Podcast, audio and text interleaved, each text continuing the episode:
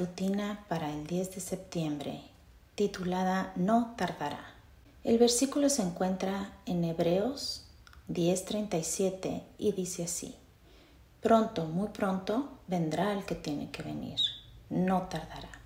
Solo tendremos que trabajar y esperar unos años más y entonces nuestro Señor vendrá para poner fin a nuestra lucha contra el pecado y establecer la justicia perdurable, dijo el predicador.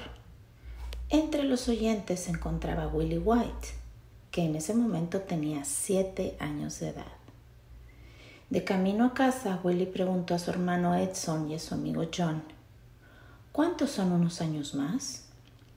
John le respondió: 6 o 7. Entonces Willie pensó: 7 y 7 son 14, entonces puede ser que cuando Cristo venga yo tenga 14 años. Willie White contó esta experiencia en un artículo que publicó más de 70 años después, cuando tenía 79 años. Aquellos unos años más, entre comillas, ya habían sobrepasado las 6 décadas y Jesús no había venido. La conclusión del artículo, escrito en 1919, el pastor White escribió: unos años más no es un simple grito de guerra, es un hecho. Mejoremos cada día y cada hora del tiempo de prueba que aún queda para nuestro uso. Más de 100 años después, nosotros seguimos esperando que pasen esos unos años más. Las últimas palabras de Jesús en la Biblia encierran esta promesa: ciertamente vengo en breve.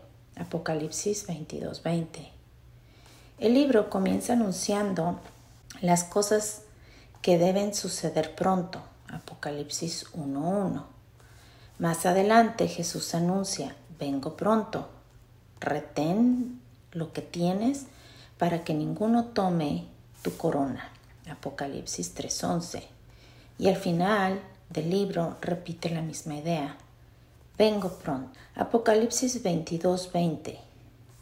¿Por qué Jesús utilizó este vocabulario que pone énfasis en la cercanía de su venida?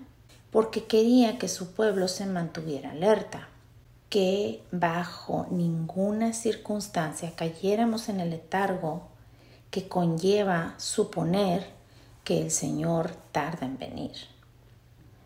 Saber que la venida de Cristo ocurrirá pronto nos mantiene enfocados en las cosas celestiales.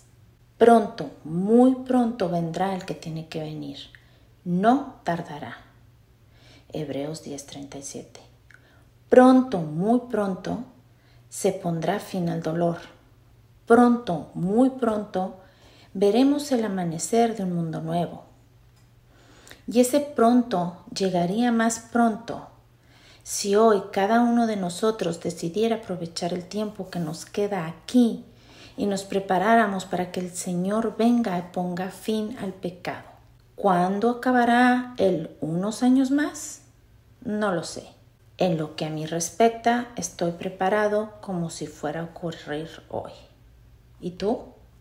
Padre bendito, te queremos pedir en esta mañana que nos ayudes a estar preparados como lo está el escritor de esta matutina, listos para que si Cristo viene hoy, podamos decir: aquí estamos para ir contigo, Señor.